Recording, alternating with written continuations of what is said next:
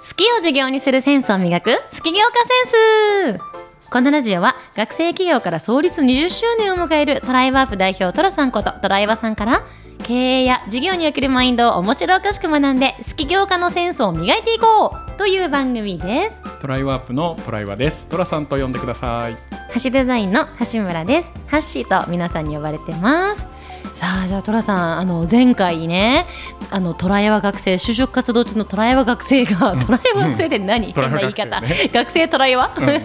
学生トライワが思い立った。そうだ起業しようと思い立ったじゃないですか。はい。ちなみに何何しよう？まあ当面長いビジョンはさすがに見えてなかったと思うんですけどまず何しようと思ったんですか？起業でなんかどんな事業やろうと思ったんですか？何も考えてなくてどんなって思いつきもしてなくて ビル・ゲイツみたいにすごいことできるわけないしうん。自分がやるとしたらどうするも考えてなくてあじゃあ抽象的な何かもなくてゼロだったそうそうそうそうそうだから決めたのははあ起業家として生きるっていうことだけど。じゃあ Do よりも B だったんだ。そうそうそうだから多分その時で、うん。だから授業うまくいかなかったらどうするのとか、うんうんうん。まあ、いろんなお声をいただくことになるんですけど。みんな優しいからね。そうそうそうそう あの多分うまくいかなくても起業家はお金を稼いでなきゃいけないわけじゃないし、そうねそうね。うんうん、まあ、起業家で居続けることには変わりがなくて、んうんうんうん。多分ね当時から、うん。あの一回も今までね、うん。就職しようってどんなに苦しい時でも、うん。まあ、最初もね売り上げもそんな立たなかったし、うん。大変だったけど、うん就職に未練って本当に全くなくてほい。なぜならば起業家だから。そうだよね。ね。そうそう。そこまでほら語ってるトラさん学生トライは、いやでもやりたいことはゼロだったってうん。どういうこと、そうそうそうそう。でもやりたいことはわからないっていうね。その自分のやりたいことの前に人生の俺のあり方をしっかりと定義決めしちゃった。たんだろうね。ね。えなんか今でこそね to be とか to do とかねそうそうそうそう。いう言葉があるけど、ね。え多分 to be を真っ先に手に入れようとしたのかもしれいないね。いやちなみに覚えてます？この番組名「好き業家センス」はい。好きを授業にするって言っときながら、はい俺が始めた時 好きなことやろうとかじゃなくて授業の内容ゼロだったってどういうそういうことですね。でね当時ねあの自分もそう思って、うん。なんかすごい自己肯定感高くいられなかった。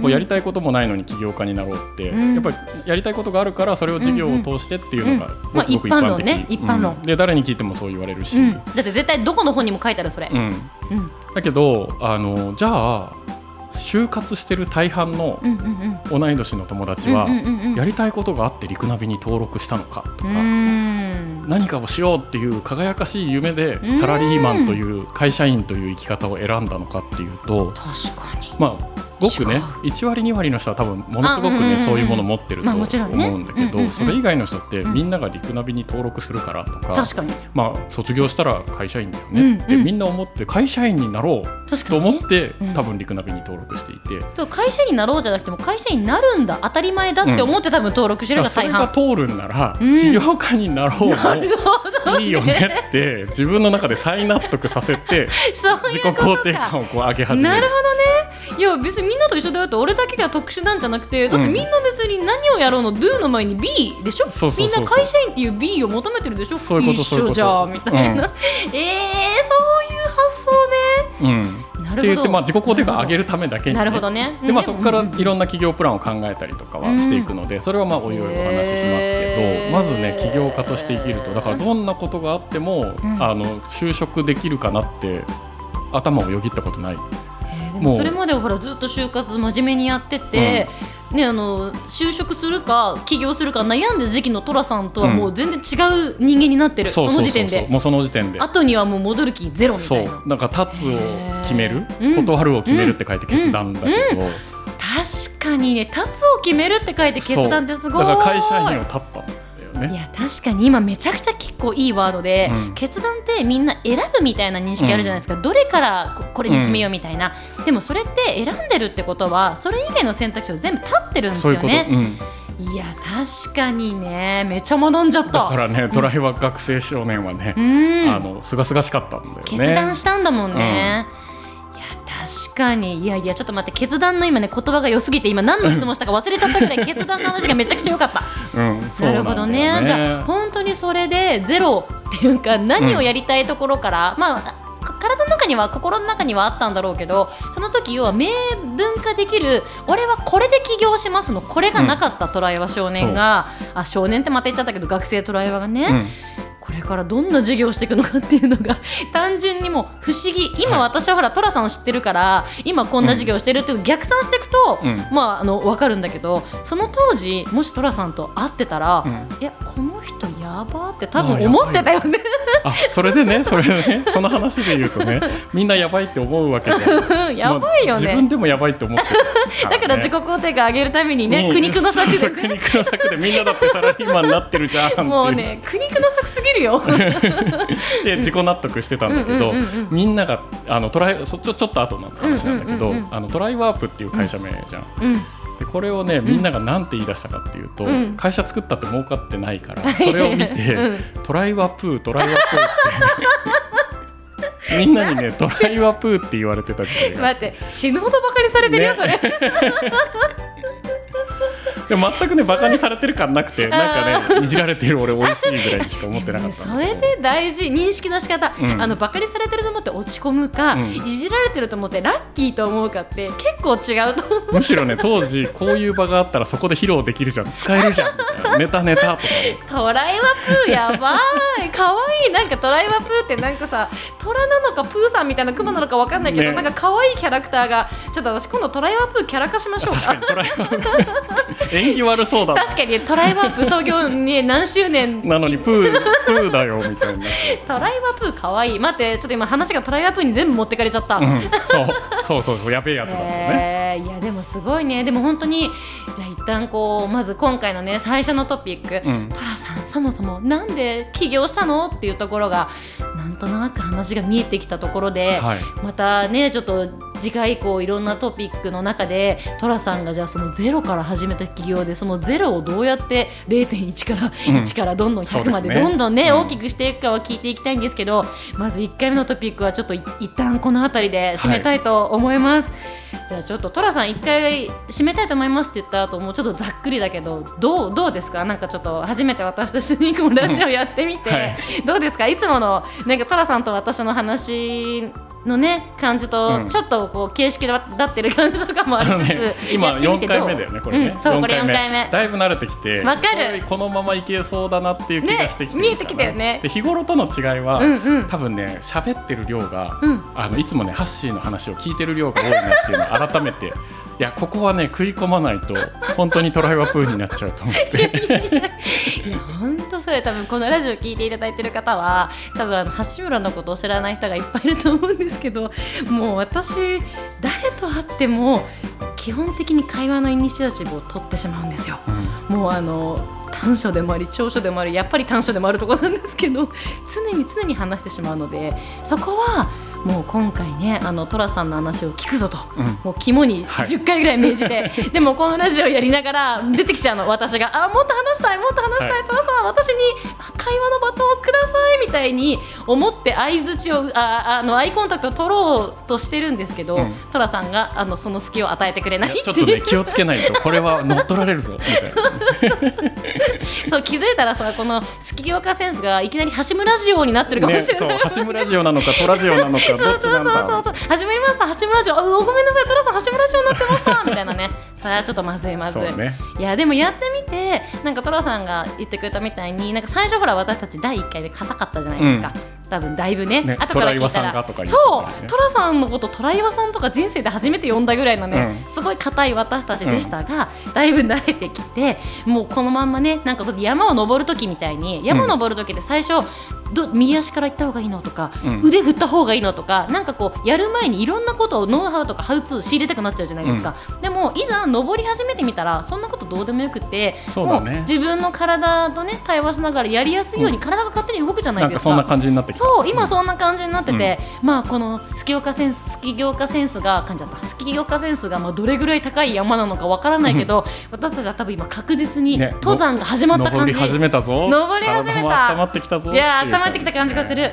あれあれ聞いてくれないの？あの朝の目覚めがどうだあそうだそうだ。お父さんになった。そうよそうよ。あのトラさんが前回言ってたそのトラさんが起業家になろうと思った時にほら2つあったじゃないですか、うん。こんな自分には、ね。そう。自分を後押しする。